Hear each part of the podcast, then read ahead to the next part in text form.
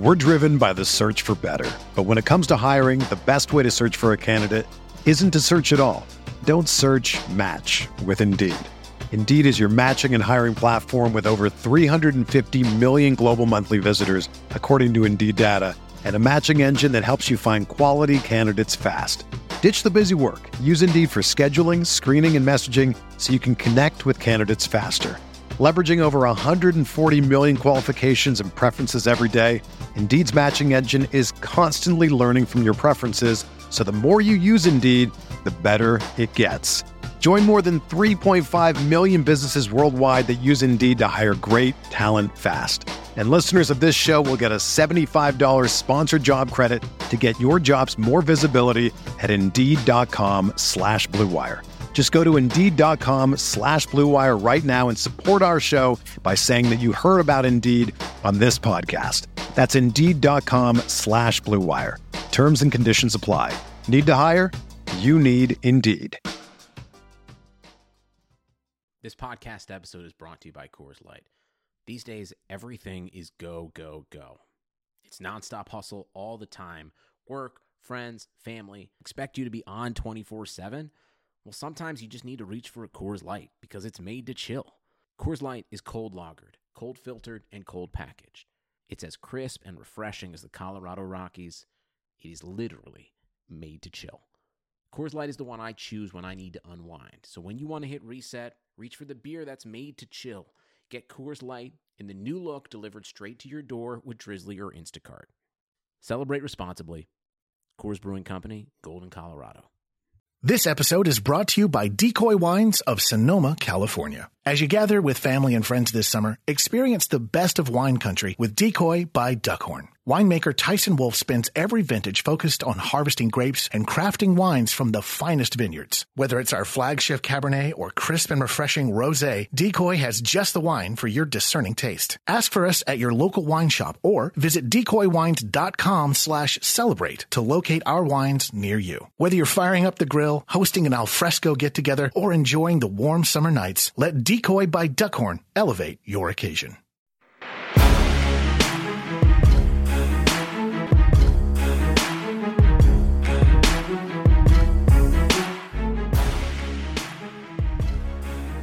Hello, everyone. Welcome back to RotoViz Overtime on RotoViz Radio, brought to you by the FFPC. My name is Colm Kelly. You can follow me on Twitter at Overtime Ireland. I'm joined, as always, by my co-host, Mr. Shawn Siegele.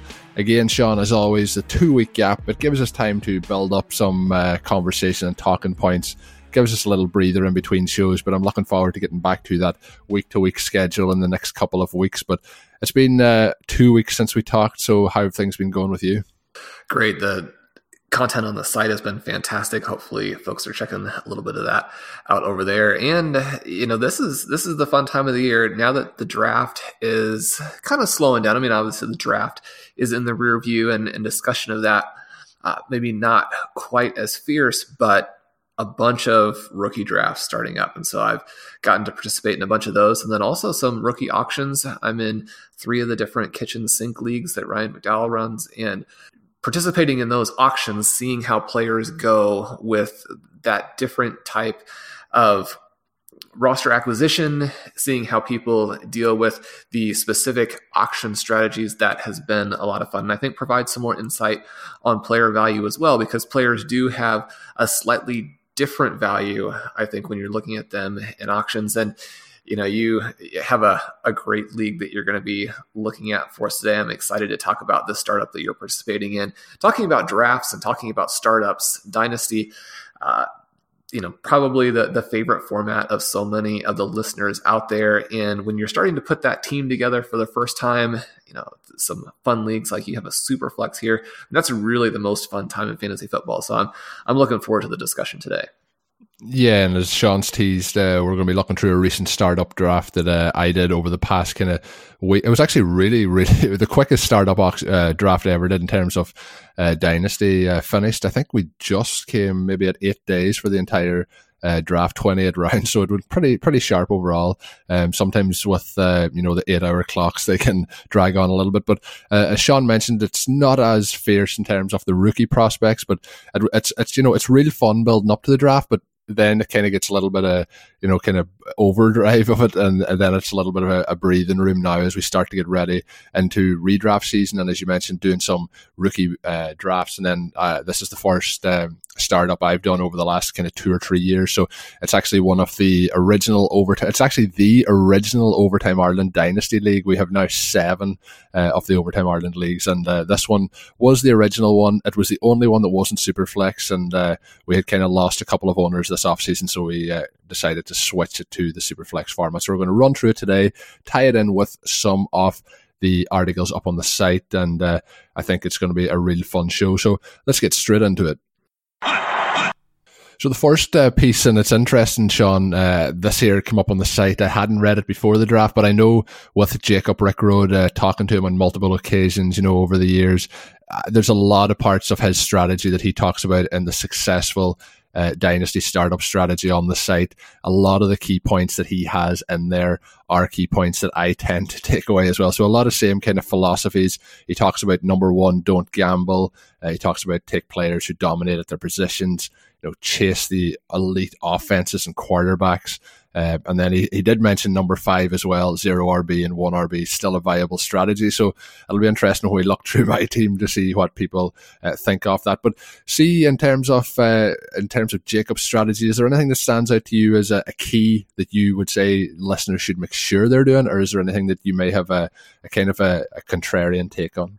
Well, Jacob is is one of the best dynasty players out there. So I I always love when he goes through and does his rookie hit rate series, and you know that gives you a little bit of a foundation for understanding you know what these players are likely to do. And that doesn't mean to avoid rookies because I'm I'm much more aggressive with rookies than Jake is, but it gives you a sense of what you can expect because it's easy to get those expectations way out of whack with the enthusiasm of the draft there the two that really jump out to me uh, number two, take players who dominate their positions. And one of the positions that he discusses in there is the tight end. And uh, one of the things that I do on every single one of my teams in basically every, every format, whether it's high stakes redraft, whether it's best ball leagues, or whether it's dynasty, is that I have dominant tight ends. And I know that a lot of experts really like to load up at running back and wide receiver and then sort of fill in with those cheap tight ends later on. But when you have one of the best tight ends, and certainly in Dynasty, it's especially the case because those tight ends uh, tend to be the same guys year after year after year, you essentially have almost one extra starter and you can have a lot of flaws on your roster that are covered up by having an extra starter, right? And the great thing about this is that you can usually get those tight ends exactly in the range where you don't really want running backs and wide receivers.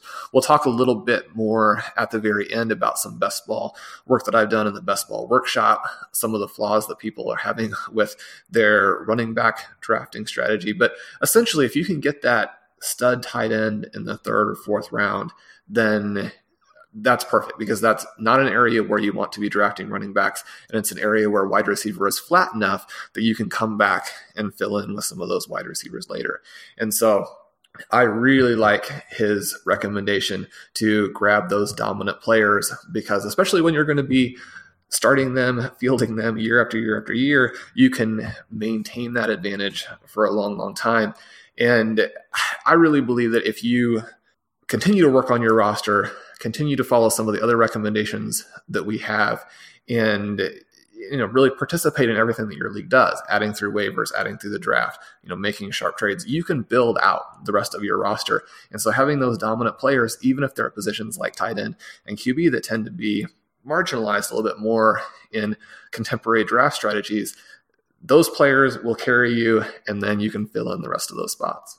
Yeah, absolutely. I, agree with a lot of that, Shawn. The, the one of the interesting things that he had in it as well, and it's another strategy that I try and employ, uh, particularly end season as well. When you get to that kind of halfway stage, maybe some teams are already thinking about rebuilding, you're trying to go to, to make that playoff push, uh, is building the team around a mixture of kind of experienced players, particularly at the wide receiver position. And obviously, you can get a little bit older again at the tight end.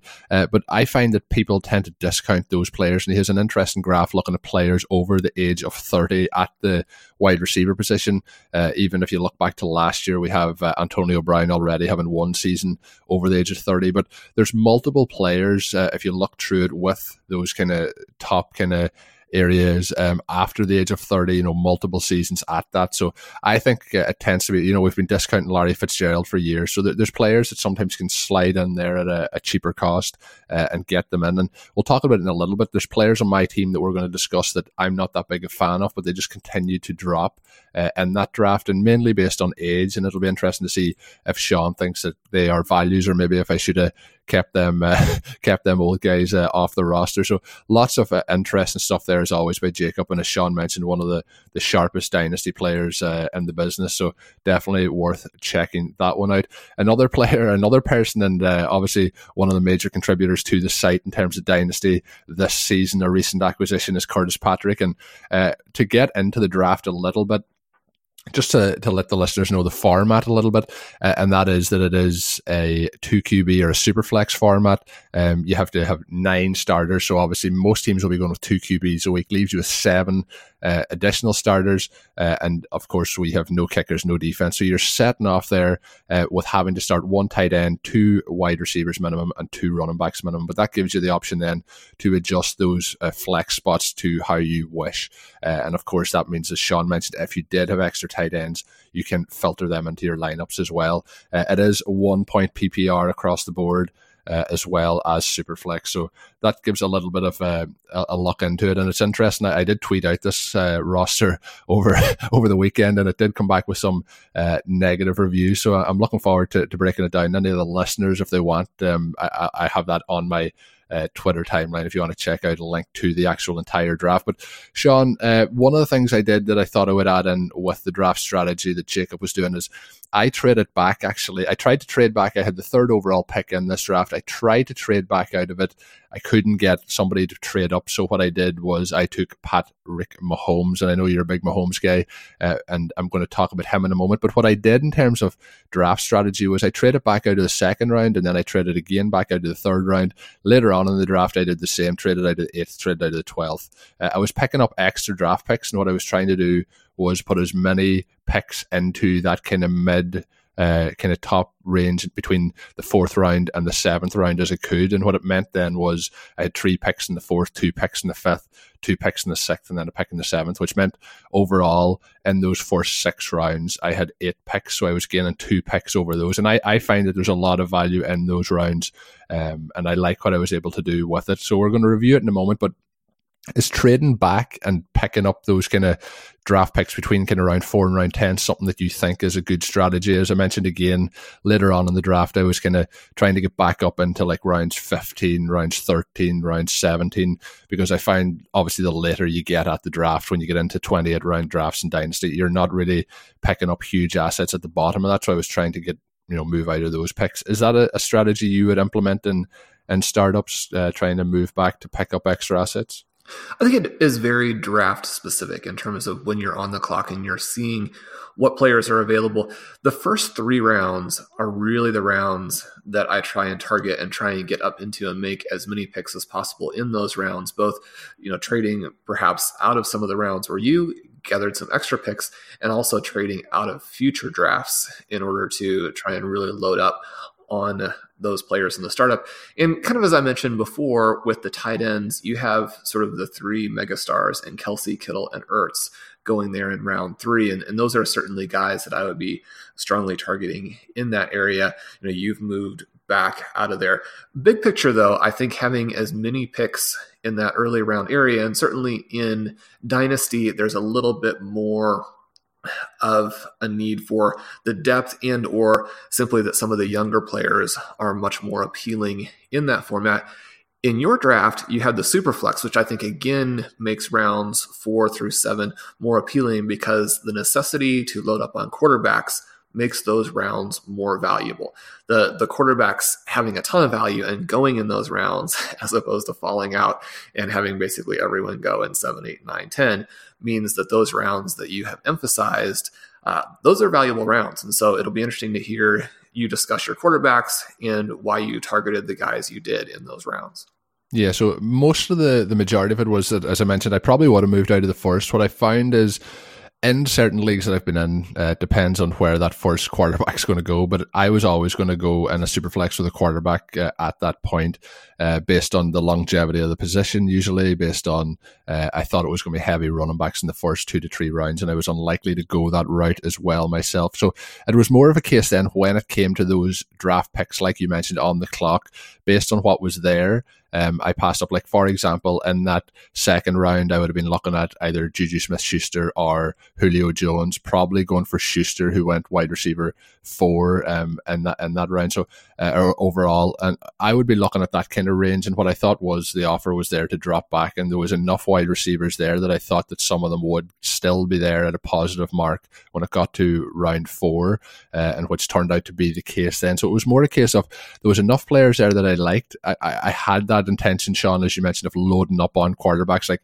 uh, I, I took uh, Mahomes at number three, Luck went at number seven, Mayfield went at number ten, Deshaun Watson at number 11. And then the next one off the board was after me, uh, and that was uh, Carson Wentz. And then we had also uh, Russell Wilson. So when I look at those picks, uh, I probably uh, would like to, you know, pair up Wilson. I had thought about pairing up Rodgers, um, you know, with with Mahomes, and that leaves you set there. But I just thought there was enough on the board to to sit tight, and with what I was offered, I thought I was uh, getting enough. So I agree 100% with you in the, the loading up strategy, but um, I, t- I thought I would uh, take a little bit of a different route this time. And overall, I think it worked out pretty good in terms of how the players were falling down, but we'll run through that. So, out of them, you mentioned there in round three, the three tight end superstars coming off the board. That was kind of to be expected. Um, are you still surprised at how much of a teardrop there is between those three and then the next guys? Um, so, for example, uh, the tight end four was Evan Engram, tight end uh, five was uh, OJ Howard, and then I took tight end six at Hunter Henry. But I took Henry uh, with the third pick of the seventh round, and the other two guys went in the sixth round. So you're having a full, nearly three round drop to those guys. Are you surprised just at you know the, the actual jump between them, uh, or do you think that's a fair jump? I think it's a fair jump. You're getting essentially a star wide receiver or certainly uh, upper echelon wide receiver production from those tight ends.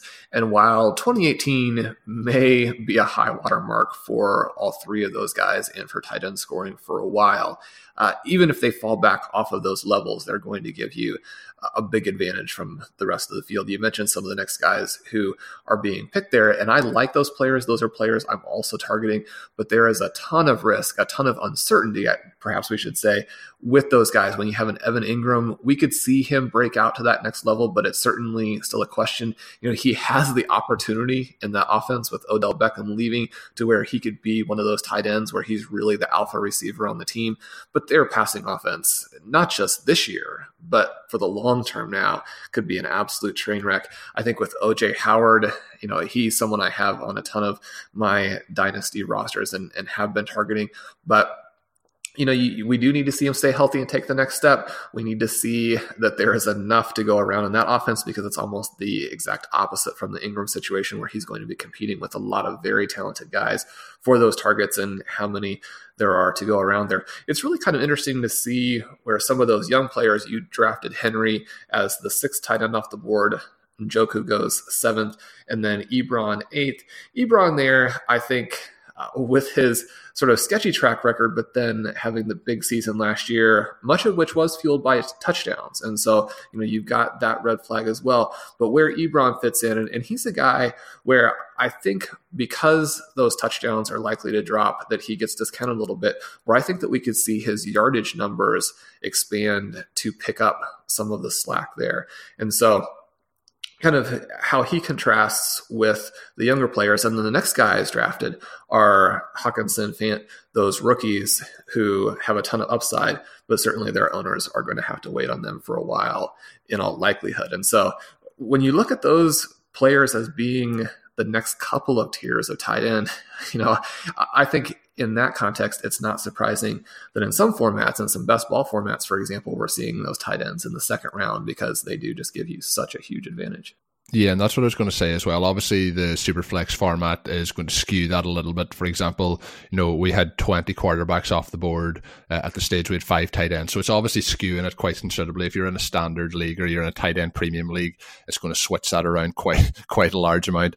Uh, when you look at it, I think, as you mentioned, it is a fair drop in terms of how they are. I think if you were t- putting it into a more standard one quarterback format, you'd probably see those three guys going kind of fifth, sixth round, uh, pushing them up a little bit. Uh, and what I think you do see there is the first three off the board. Um, they are, you know, at that top level. They are doing that for uh, multiple seasons basically or you know you, you kind of have that confidence that you expect that to be where they are. Whereas the other guys you're kind of projecting. So you've seen big games at times from howard or engram or henry but we haven't seen it on a consistent basis. Same with njoku we've seen flashes but you're you're paying at that top table for the the real guys, the, the elite options at the position, and I, I think that makes it fair because you could you could put the next uh, ten tight ends below that and shake them all up, and you could take them out in any order at the end of the season. So there's opportunity for those guys like Henry, like Howard, like Engram.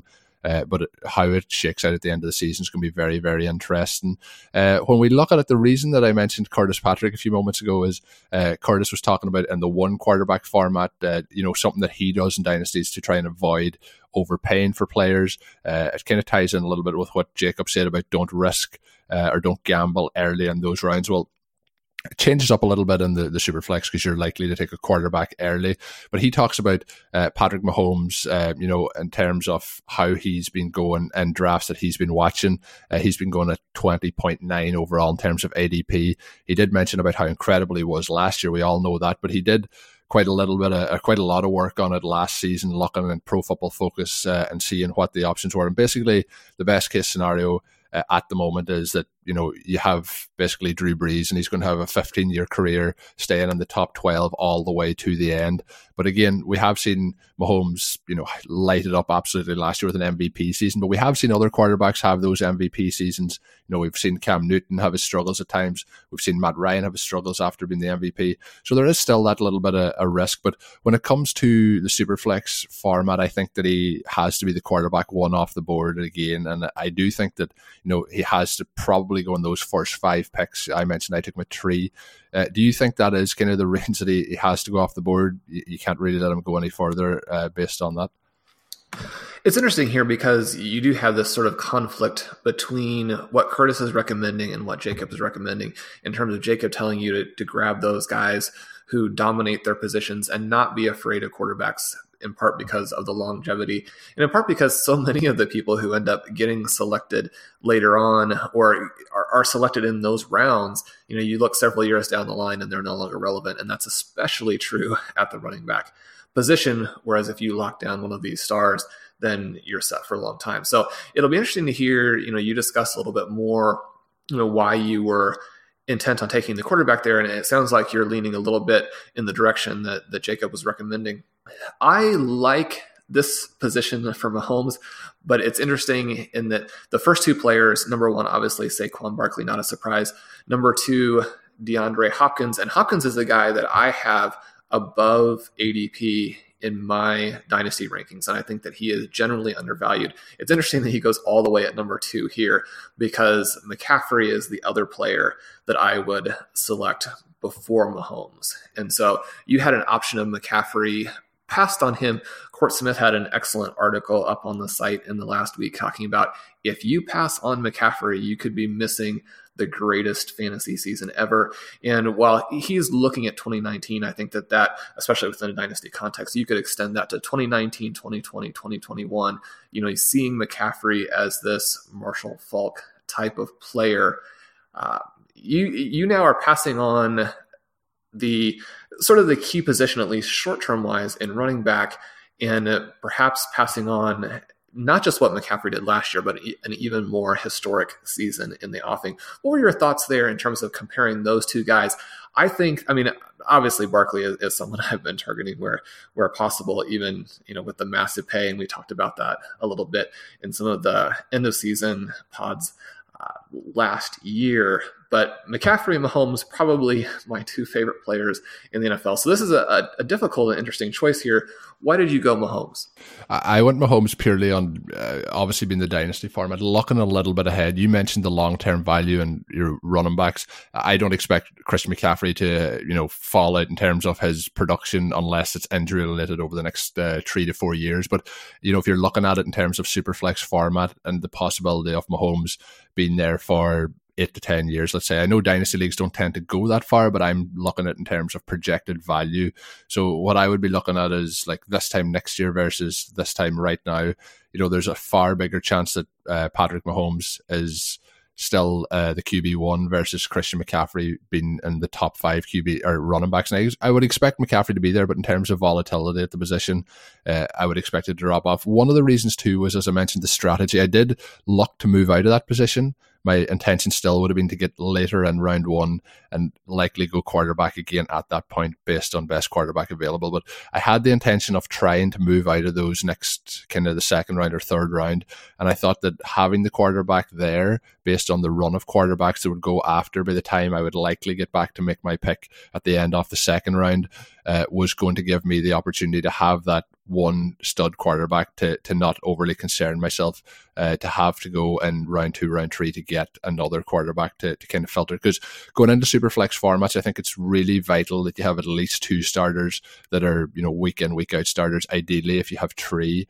Uh, and and I finished up with three, so that was more my strategy. Was the long term strategy of it and trying to decide um, who would have the longer term value. Uh, while I would love to have Christian McCaffrey, he's one player I don't have Christian McCaffrey, and I don't. Actually, I'll be honest. I'm just going to look through the top one, two, three, four, five, six, seven, eight, nine. 14. The top 14 running backs up until I took running back 17. I don't have any of them on any of my dynasty rosters. So it just kind of shows a little bit of uh, how I kind of start off, particularly in startups. It's so, just a position I don't tend to invest as much in. So that was that was as much of the decision as anything on that one, Shawn. I like it. In the drafters in the FFPC agree with you. You can go to the excellent Dynasty ADP app on the site and you can look at startups, you can look at rookie drafts, and you can also look at Superflex drafts in the FFPC format and see that Patrick Mahomes is going number two overall behind only Barkley, and he's sneaking out a little lead there over Christian McCaffrey and Ezekiel Elliott coming in with very close numbers there in the third and fourth spot. So drafters like what you did, and they have a pretty decent gap at the QB position down to Baker Mayfield going number nine overall, and then a couple more spots down to Andrew Luck at 11. If you were going to take a quarterback in the first round, then I strongly prefer you staying where you were and selecting Mahomes as opposed to landing with any of the rest of those guys who I think have both a little bit more risk and not as much upside. Now, you know, Mayfield and Luck, they they have big upside, but Patrick Mahomes, you know, we tend to think in terms of some of the huge seasons that Brees have had, some of the huge seasons that uh, Peyton Manning have had has had, and uh, you know, look at Tom Brady, what he did a couple of different times there and see those seasons as being mostly unsustainable. But the flip side of that is that those are names that do keep popping up year after year, which again is something that, that Jake mentions. And I I think that with Mahomes, we could see a few more of those very top seasons pop, even than what we've seen from Manning, even than what we've seen from a Brees, a Rodgers, a Brady. And so when you're looking at what he did last season, realizing, you know, it's his first season as a starter, realizing that even though the Chiefs do look like they're going to lose some of their weapons, that they're going to continue to add back in and support him. Uh, you know that's a that's a fantastic selection up top. I was you know mentioning the kitchen sink leagues and those being auctions. And Mahomes was actually available in a dispersal that I did recently. And so you know you don't necessarily have that many chances to get Mahomes in dynasty leagues that are already going. I mean the, the Mahomes owner tends to be hanging on to him with with an iron fist. And so having that opportunity there was very exciting. And then he instantly went for more than a quarter of the total budget and went for about 15% more than Alvin Kamara, who is number five overall in Superflex ADP. So missed out on him there, ended up with some with some lower end quarterbacks. But I think those prices are justified for someone that brings to the table what Patrick Mahomes does. So, as I mentioned at the start of the show, today's show brought to you again by our good friends over at the FFPC, the home of season long high stakes fantasy football. If you're a diehard who loves to draft, the FFPC best ball leagues are already in full swing for the 2019 season, with drafts starting at $35 all the way up to $1,250. Both slow and live leagues are filling and launching daily. And of course, we've talked a lot about Dynasty on today's show. Over the last few years, the FFPC has become the go to destination for serious Dynasty players. They now have over 300 active Dynasty leagues starting at $77 and even have a $5,000 entry Dynasty league. And the best part is, not a single Dynasty league has folded in nine years. Registrations for brand new startup Dynasty leagues are open and they are farming right now. Limited orphan teams are still available at discounted pricing. Don't miss out on the FFPC experience. Go to myffpc.com and register now. That's myffpc.com, the home of season long high stakes fantasy football.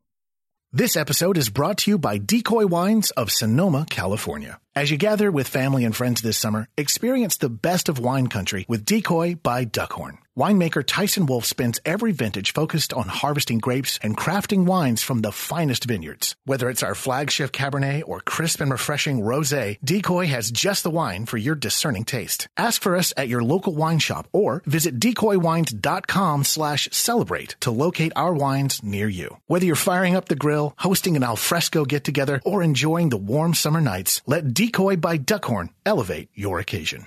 This episode is brought to you by Decoy Wines of Sonoma, California. As you gather with family and friends this summer, experience the best of wine country with Decoy by Duckhorn. Winemaker Tyson Wolf spends every vintage focused on harvesting grapes and crafting wines from the finest vineyards. Whether it's our flagship Cabernet or crisp and refreshing Rosé, Decoy has just the wine for your discerning taste. Ask for us at your local wine shop or visit decoywines.com slash celebrate to locate our wines near you. Whether you're firing up the grill, hosting an alfresco get-together, or enjoying the warm summer nights, let Decoy by Duckhorn elevate your occasion. So, Shawn, as we move forward in the show, we already mentioned on the tight end uh, that I took that was Hunter Henry. Uh, Kyle Dvorchak was talking on the site recently about uh, target shares and target vacuums that have been left by certain players moving to certain different clubs. One of those players was Hunter Henry. Obviously, Henry coming back from an injury. One of the reasons that I have, uh, you know, I'm, I'm, obviously Henry, the, the abilities there, we've seen him show that, but there is concern obviously coming back off the injury. But a very positive part of that is that he did actually suit up, uh, and I think he took some some snaps as well in that uh, game that they, they got dismantled by the Patriots in Foxborough.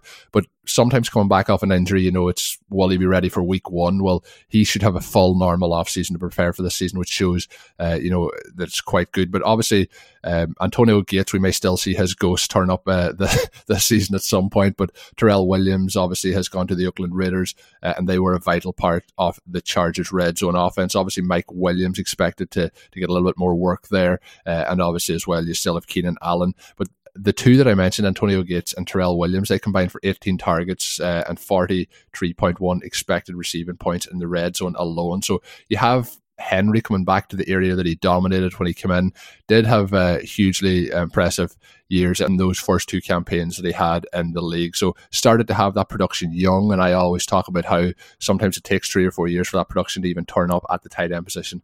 So I think that he's going to have a, a, big opportunity there. Are you are you backing Hunter Henry based on what Kyle thinks in terms of the, the target void, or do you think those targets could go somewhere else? I do expect a, a jump forward here from Mike Williams, but I think Henry could be in for a, a big season too.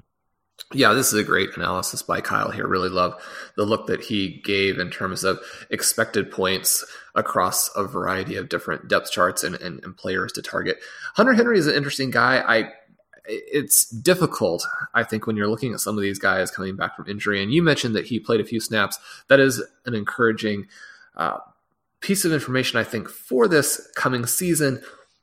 Blair, in one of his fantastic wrong read articles, has talked a little bit about bounce back players and how we tend to target players coming off of injury, thinking, well, if they get back, then they're going to you know blow away this discount that we have and in fact that has not been the case in the past that those injury those injured players really did represent a decent amount of risk still even at the discounted prices and with Henry coming back, one of the things that we don't necessarily see is what his actual performance level was. I mean, he wasn't ready to really contribute in that scenario.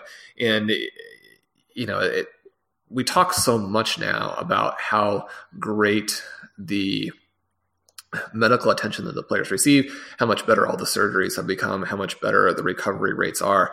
And that does tend to perhaps uh, let us not focus as much on all of the the problems that still come up. You have you know people like a couple of my favorites and Hakeem Nicks and Kenny Britt, players who had these fantastic starts to their careers. I think starts that people even now don't realize quite how fantastic they were and then a variety of injuries left them a shell of them for their former selves. And so, you know, we're looking at this with a variety of players this year. Emmanuel Sanders is someone who's going to be interesting from an injury perspective, coming back to a big role there with the Broncos, if in fact he's ready to go.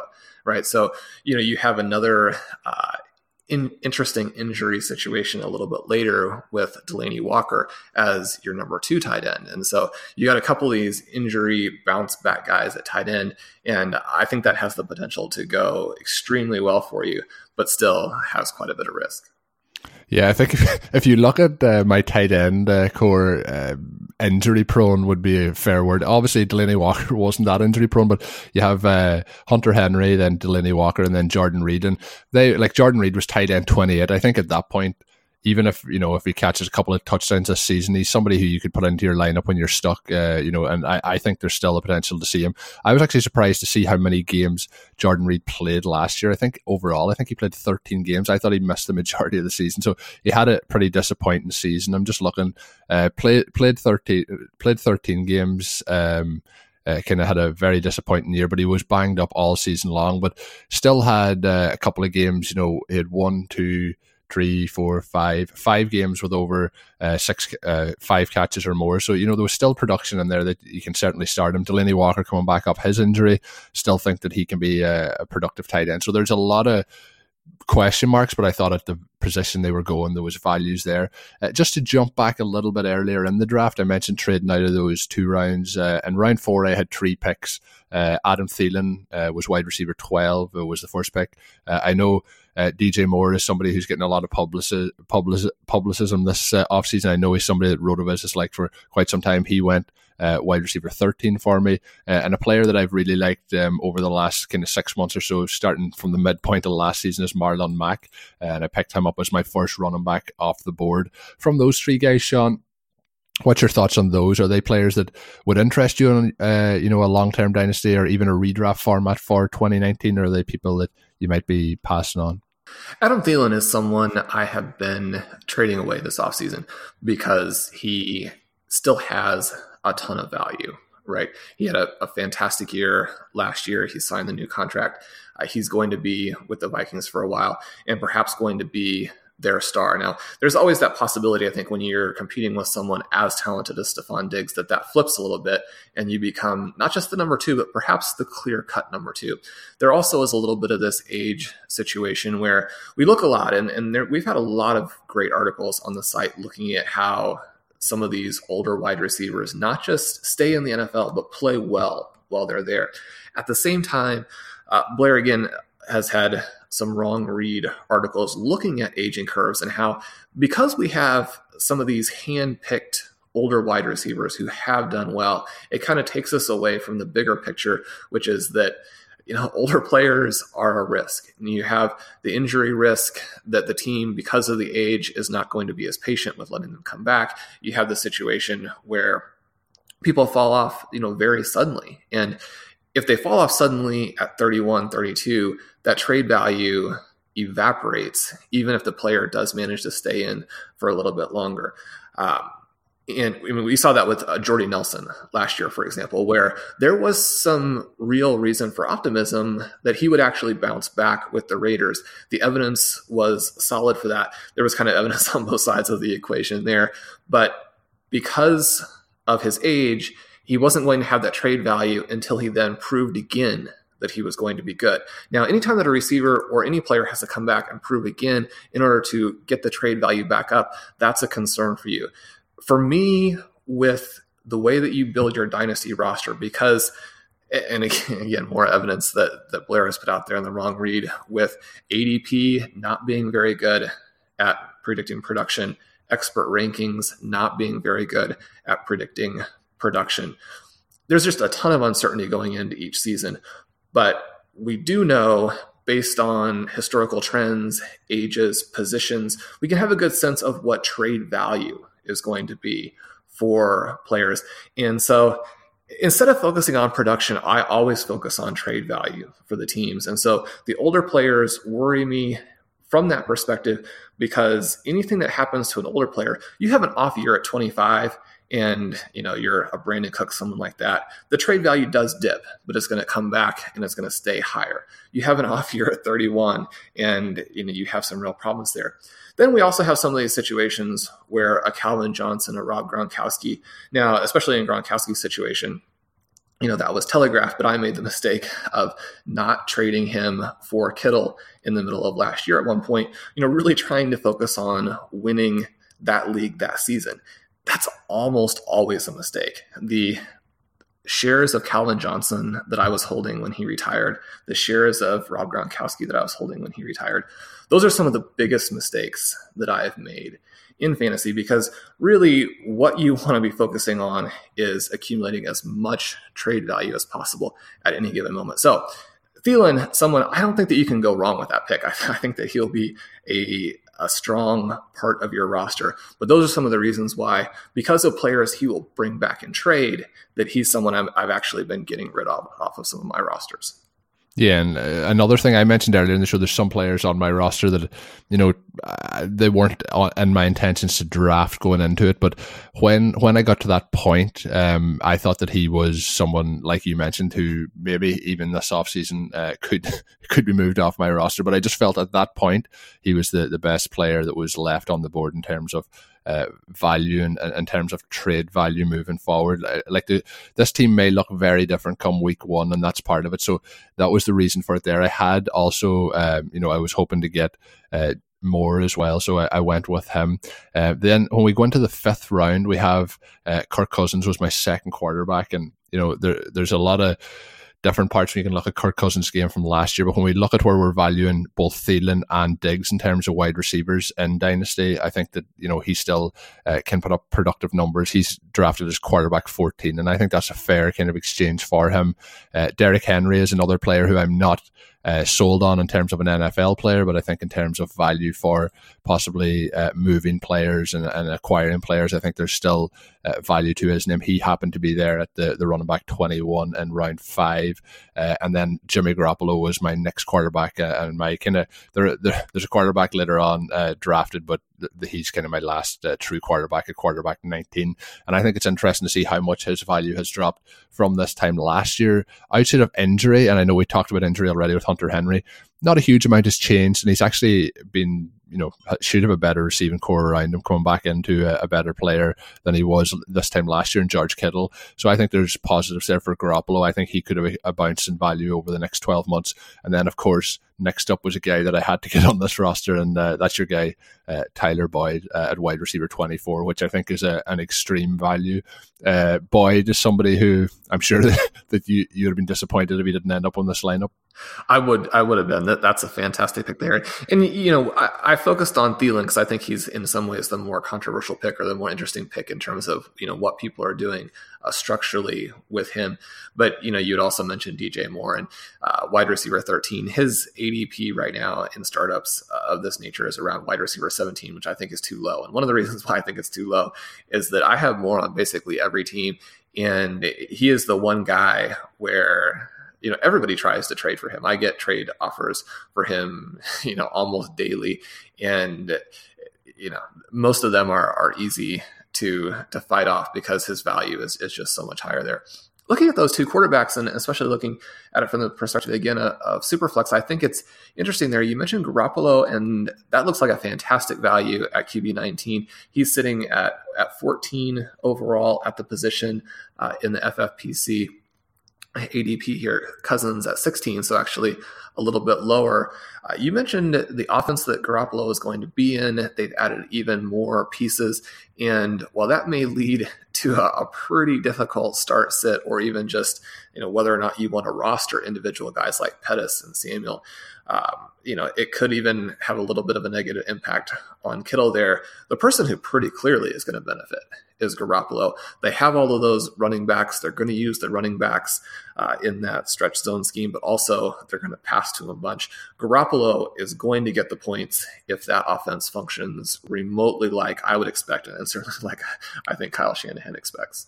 Yeah, and when, when I look at it as well, when you look at it, you know, he, he was uh, QB 19. We have Drew Brees, QB 18, uh, Kyler Murray at QB 12, which is fair enough. Then we have Trubisky at 15, Jameis Winston at 17, Lamar Jackson um, at 16. And I think, like, you know, I think Trubisky's a fair pick there. I think Jackson's a fair pick. Murray's a fair pick. I think you know if you look at this time next year, where you talk about players that are you know older and that aren't going to have any value, you know, moving forward. I think you know Drew Brees. I would say there's a maximum of two years left in there.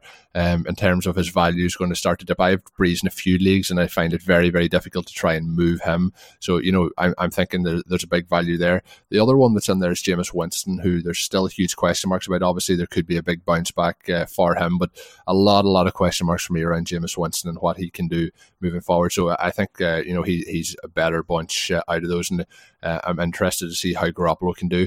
We run through some of the rest of them. Running backs, you'll see that my running back core doesn't tend to be built with a lot of uh, high draft picks. Uh, Tevin Coleman, running back 31, Lamar Miller, running back 34. The reason I like Lamar Miller this year is the draft pretty much did nothing in terms of taking in any additional, uh, you know, competition for him. Obviously, uh, Foreman is coming back off the Achilles injury, but when he came back last year, didn't look um, all that impressive. So they're two players I think could have certain uh, production this year. Then wide uh, wide receiver that I took uh, at wide receiver 45 was Dede Westbrook. Obviously, Nick Foles is the quarterback there. It could be difficult changing quarterbacks, but if you look at what Westbrook's done since he came into the league, you know, he was a player who I was high on coming into the league. He's 25, he's going to be 26 this year. But if you look back, you know, 27 receptions uh, as a rookie, uh, then last year 66 receptions and five touchdowns, 718 yards. So if he continues his development, we could see another big year from him uh, heading into this one. Uh, then after that, Nyheim Hines uh, came off the board for me in round 13. We already touched on Delanie Walker. The next player up is Devin Funchess, wide receiver 56. Obviously, uh, has moved on from Carolina, is going to Andrew Luck, and you touched on Luck at the start of the show. Uh, I think we could see a, a nice season for him. He's obviously has, an upgrade in terms of what his quarterback does in the passing game. I think he's going to be an interesting red zone target. Uh, obviously, we have Ebron, who we touched on earlier as well, and that red zone package. But I think Funchess uh, could be an interesting play this year. And I think certainly as, uh, you know, his position as wide receiver 56. I think we'll see him at least finish the year as a wide receiver three in fantasy. What's your thoughts on Funchess? He's somebody who Neil Dutton had talked about uh, trying to target based on being in a you know a one year contract and trying to step forward and impress. What's your thoughts on him uh, ending up in Indianapolis for this season? You know that depth chart could get complicated in a hurry, and it's been interesting to watch where Parris Campbell is being selected in rookie drafts and see sort of the controversy uh, surrounding him, just purely from the perspective of, of where people like him and, and how they expect him to perform. Even within our own dynasty rankings, he's one of the players who has sort of one of the wider swings in terms of the people who are more enthusiastic about him and the people who are more skeptical based on a four year college career and not having the huge numbers, uh, really overall, and certainly not really having anything to speak of that would justify being drafted where he was until that final season. But with him in there, you know, with Hilton and Ebron, being sort of the go-to guys, then you know I think Funchess is one of those people who, similar to last season, where we saw him get off to a solid start, but then the team realized, you know, really as soon as DJ Moore can start to do it, he's the guy we want. Uh, as soon as Curtis Samuel is ready to play and can run a few more of the plays, you know, c- coming back, you know, from those injuries, he's the guy that we want. My concern would be that that's going to be the exact same thing that the Colts have, where as soon as Campbell is ready, that he's going to be the guy that they want, and that Funchess, while he will have a valuable reality role, that his fantasy numbers are going to be muted to the point where he's really not a starter and or as a very difficult start sit decision. Now, where you have him here at wide receiver 56, you know, I do think there's upside from there to where, you know, one of the things you want to certainly be looking at in a round 13 kind of scenario is you want to be selecting players who number one could potentially start for you, but also have at least as much sort of upside potential as they have downside risk. So I think at this price, you know, you can make a a stronger argument for him than maybe if he had been several rounds earlier. Yeah, and I think the interesting thing as well, uh, something that Neil mentions in the article, and uh, a person who I spend a lot of time reading his work, and that is Warren Sharp of uh, Sharp Football. He talks about uh, the fact that the Colts uh, last season had three receivers uh, on the field, or three wide receivers, sorry, on the field, and 74% of their plays last season, so almost three quarters of all plays. Only four teams were in 11 personnel at a higher rate. Uh, so that, you know, there is going to be an opportunity for him to be getting quite a large amount of snaps, whether that turns into targets and then turns into receptions uh, is another case. But I think he's certainly an interesting value play there. And to be honest, he's uh, somebody who even outside of this league, I've been uh, acquiring uh, this offseason and uh, the price hasn't been all that high when been picking him up. Next wide receiver was Golden Tate. Uh, that was wide receiver 60. And obviously, you know, Tate is somebody who, again, is getting older, uh, moving up there in years, but he signed with the Giants this offseason and two quite a substantial contract. So, you know, it's really going to be tough for them to cut him uh, next year. So they're likely to have a two year run at least. And if you're getting him at that point based on his past production, I did think now last season, I did think there was a huge drop off in his performances. So uh, maybe we'll see him wash out pretty quick in New York. But I thought at the 15th round, uh, it was worth a sh- shot there. So there's a couple of other guys then that after that point that they're really taking stabs in the dark at and hoping that we're going to see them, you know, return on investment at that value based on injuries, based on, um, you know, what else could go on. But overall, that is the majority of the roster. The other player that I picked up that I think has a chance to have quite a, a, a jump in value this offseason is uh, Mark, uh, Marquez Val- Valdes-Scantling for the Packers, uh, wide receiver 62. Obviously, uh, we have seen that uh, Randall Cobb is uh, out of town now. With the Packers, and we've seen you know a lot of the targets be funneled through Davante Adams. He's somebody who I think we've seen a little bit from him as a rookie last year. I know we've talked about Rodgers and not linking up with the rookies, but he did have a, a kind of five week stretch in double digits uh, in a row from week five through week 10, um, which, you know, isn't all that impressive. Week 16, he had double digit games again, but he had 38 receptions uh, and two touchdowns last season. I think he's somebody who could, could uh, sneak in under the radar there in terms of value. But overall, uh, I'm pretty happy overall with how it went. Uh, we'll be touching on the, best and worst picks in a, in a few moments, but uh, overall, pretty happy with how the draft turned out. So, Shawn, we jump into the fourth quarter. Um, obviously, you had uh, a piece up about zero RB and RB heavy drafts in best ball format over the over the last week or so, uh, using the con- roster construction explorer. Uh, you did mention it gives some shocking results. What was the thing that shocked you the most? Well, the roster construction explorer is just something I would encourage everybody to go and check out because you can actually see and test different theories about what has happened in the last four years with the current scoring settings that you have for best ball 10s, right? Now, just because something has happened in the past, you know, we're dealing with ADPs that are shifting, we're dealing with new players, we're dealing with the fact that uh, individual injuries to certain guys are going to have sort of an outsized influence on the way trends within certain rounds are going to affect you know any given season so doesn't necessarily mean that the past is going to or the future is going to directly follow or perfectly mimic the past, but it gives you a sense of what has happened. And I think that that's very valuable information in the context of I think a lot of people don't necessarily realize what has happened over the last four seasons and even the differences and similarities within those seasons. We have obviously this 2015 season that was very favorable for zero running back, where the early running backs got hurt, the wide receivers scored well. Then you have the exact opposite in 2016, where the star running backs stay healthy, the wide receiver scoring really plunges. And so those two seasons are both very different from each other, but then also not particularly representative of what has happened since then, where 2017 and 2018 have been a little bit more similar to each other with some you know, perhaps very important but subtle differences. And yet, the 2017 2018 seasons might give us a little bit more of a sense of what will happen in 2019. But the reason I structured it this way, and this is actually only part one of what'll be a, a three or perhaps four part series, looking at how you deal with the running back position in best ball 10s, right? So we have a roster construction explorer. For that format, we have a roster construction explorer that, you know, works great for the FFPC. So if that's your preferred format for, for best ball leagues, you can get in there and, and really crunch those numbers as well.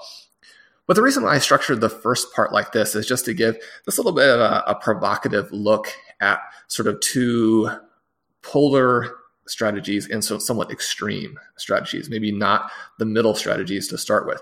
And that was to contrast a very running back heavy approach with a zero running back approach. So contrast these formats or these strategies where drafters are starting running back times four.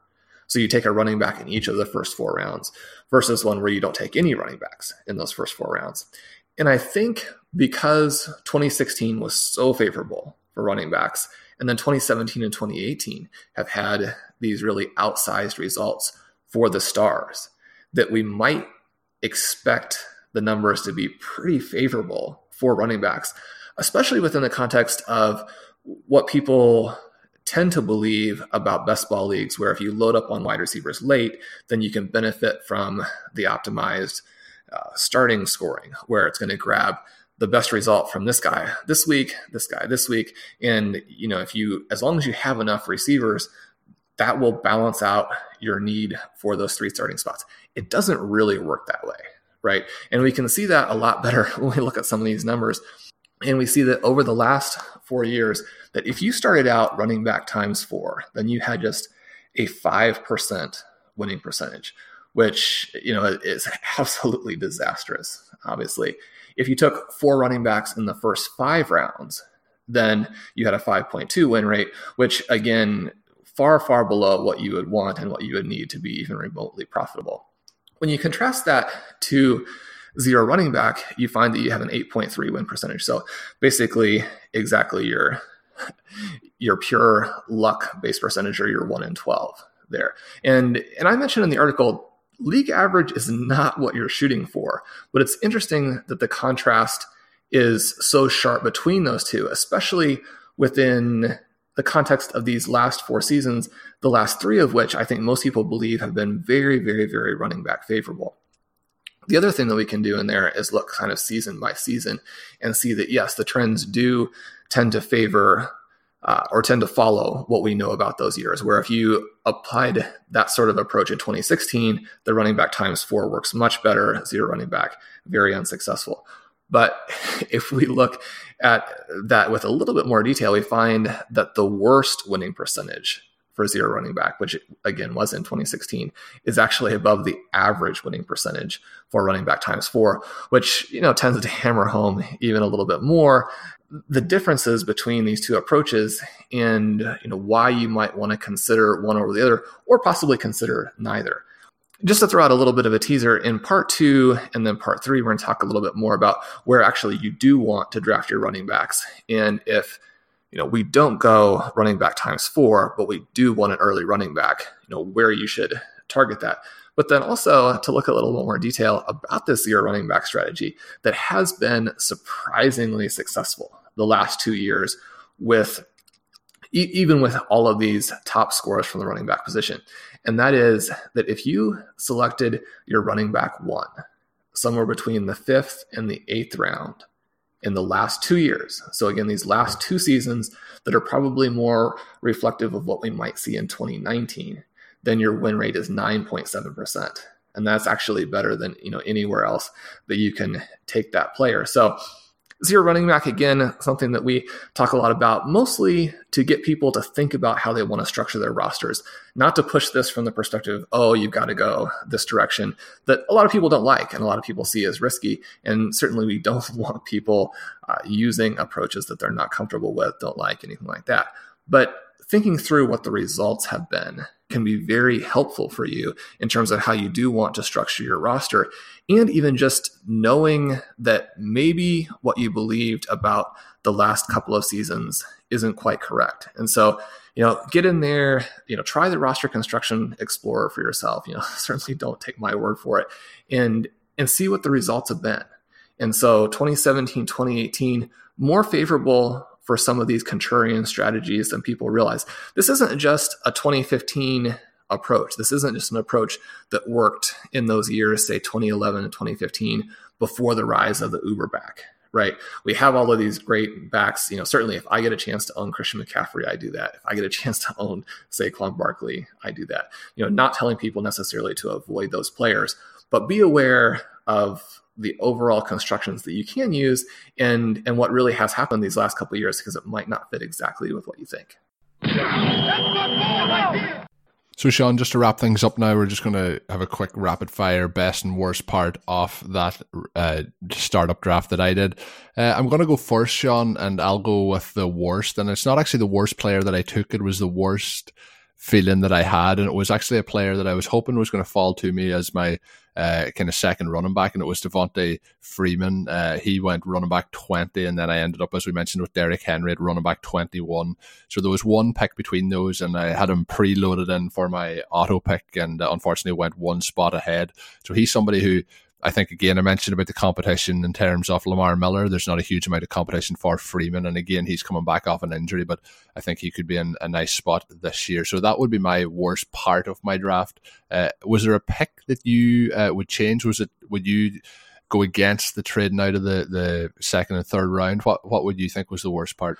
I I like what you have done overall here. I think that for me personally, the running back selections would have been slightly different, and that I probably would have waited even a little bit longer. And then in some of your 9, 10, 11, 12, 13 round picks, I would have liked to have seen you target some of the rookies and some of the second year players, perhaps some of the second year players who have really seen their value fall, like a Penny, like a Freeman, like a Ronald Jones, players who, because of where they were drafted and because of the original enthusiasm that a lot of drafters had for them, that really anything positive that starts to happen. And I think that there are some very clear scenarios for all of those guys where things could turn around. Those are players where their possible increase in value is so huge. And I think when you're looking at a running back position where you know you, you have this potential in dynasty to use either a zero running back or a modified zero running back approach, uh, I mean, you loaded up on a lot of guys who are going to make your roster very solid. I think that you could take even a tad bit more risk, knowing that you're going to have numbers, right? You're not going to end up with just one or two guys. You're going to end up five, six, seven guys, and with those numbers, you know, you can miss on a few of the players.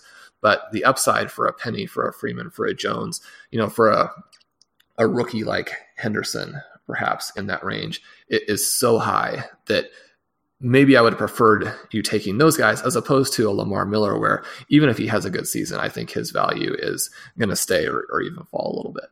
Yeah, I feel I feel like that's pretty fair overall. Look, looking back, uh, I do think one area where I did avoid too much was uh, rookies and second year players. A couple of them in there.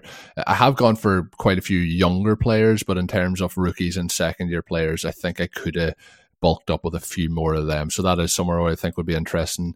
Uh, when I review it, I might have to, to try and make some trade decisions based on, on that for roster construction. But uh, then the best part of the draft, I think when I look through it, I think the best part for me would be that sixth round where I picked up uh, Jimmy Garoppolo and Tyler Boyd. One of the reasons I wanted that, you know, drop down, get those picks and that kind of uh, four to six round range was to try and load up on players that I liked, like DJ Moore, like Tyler Boyd. You know, I, I if I had two less picks in those rounds, I would have missed out on likely one of the two of them. I like Marlon Mack as well, his situation uh, in Indianapolis. And uh, the other part was to pick up those quarterbacks in that range. But I do think out of the quarterbacks, I think Jimmy Garoppolo could turn out to be uh, quite a good, uh, you know, jump in value over the next 12 months at that position. Uh, and I thought that was uh, one of my favorite parts was that sixth round. Was there anything that stood out for you in terms of the overall strategy that would stick out? Patrick Mahomes at number three is probably up there for you. Yeah, all of those things. I would echo all of your points there. You know, Mahomes, Moore, Tyler Boyd. The other one that you know you haven't talked about, quite as much. And, and I think it's interesting is there in the 11th round, you got Westbrook as the wide receiver 45. And while there's plenty of potential for that to not pay off, certainly with the Jaguars there, there's also a scenario where he becomes their fairly clear cut number one wide receiver. And while his results the first two seasons are not out of this world, they're very solid, especially for what the uh, quality of that offense was. So if Nick Foles comes in and they do take a jump, and Marquise Lee is not quite ready to do what I personally hope as as probably an irrational super fan uh, looking at there. If Lee isn't ready, I mean Westbrook really could end up with huge volume in a much more solid offense, and so in that portion of the draft, I think that's a home run. Yeah, I think hopefully uh, Foles will come in and do more than uh, Cody Kessler was able to do, or more than Blake Bortles was able to do. So let, us see how that shakes out. But it's been really fun looking back through the, the draft. It's been a bit of a bumper episode, but I guess we're doing it every two weeks, so it's good to get uh, some of the, the loyal listeners some good content to listen to. Uh, as always, you'll probably have heard on the other shows the uh, listener discount was the early bird special of thirty percent. That has wrapped up over this past weekend. You can still though get yourself a ten percent discount to a RotoViz NFL NFL pass through the podcast homepage. That is rotoviz.com forward slash podcast. The season is getting closer. Make sure you're ready. All the latest information is up on the site.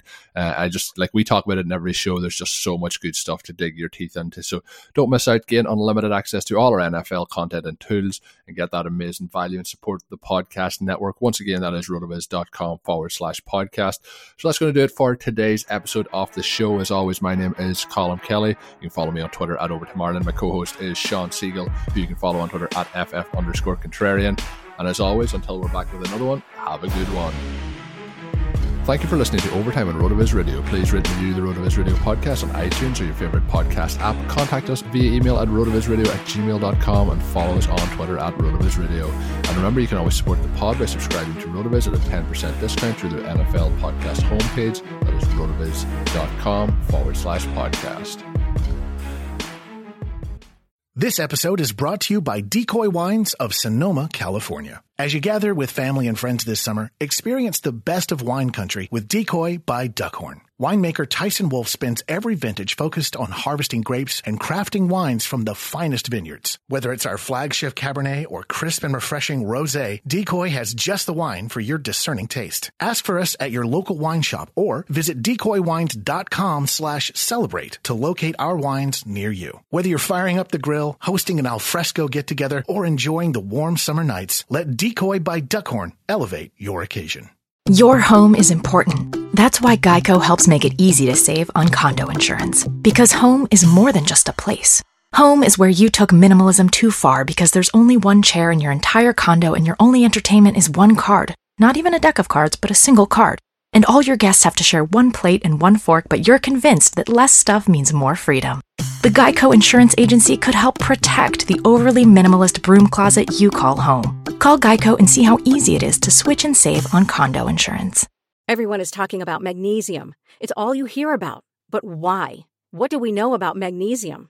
Well, magnesium is the number one mineral that 75% of Americans are deficient in. If you are a woman over 35, magnesium will help you rediscover balance, energy, and vitality. Magnesium supports more than 300 enzymatic reactions in your body, including those involved in hormonal balance. From functional medicine doctors to mental well being and female hormone experts, we all know that magnesium is the one mineral to improve all aspects of well being and health. But which one? Magnesium Breakthrough from Bioptimizers, the trusted choice recommended by leading experts with seven best absorbed forms of magnesium to ensure your body receives the support it needs for overall well being. Go to bioptimizers.com slash balance today and use code BALANCE10 for 10% off. Support your journey to wellness at B-I-O-P-T-I-M-I-Z-E-R-S dot com forward slash balance. Magnesium Breakthrough from Bioptimizers, your foundation to optimal health and vitality.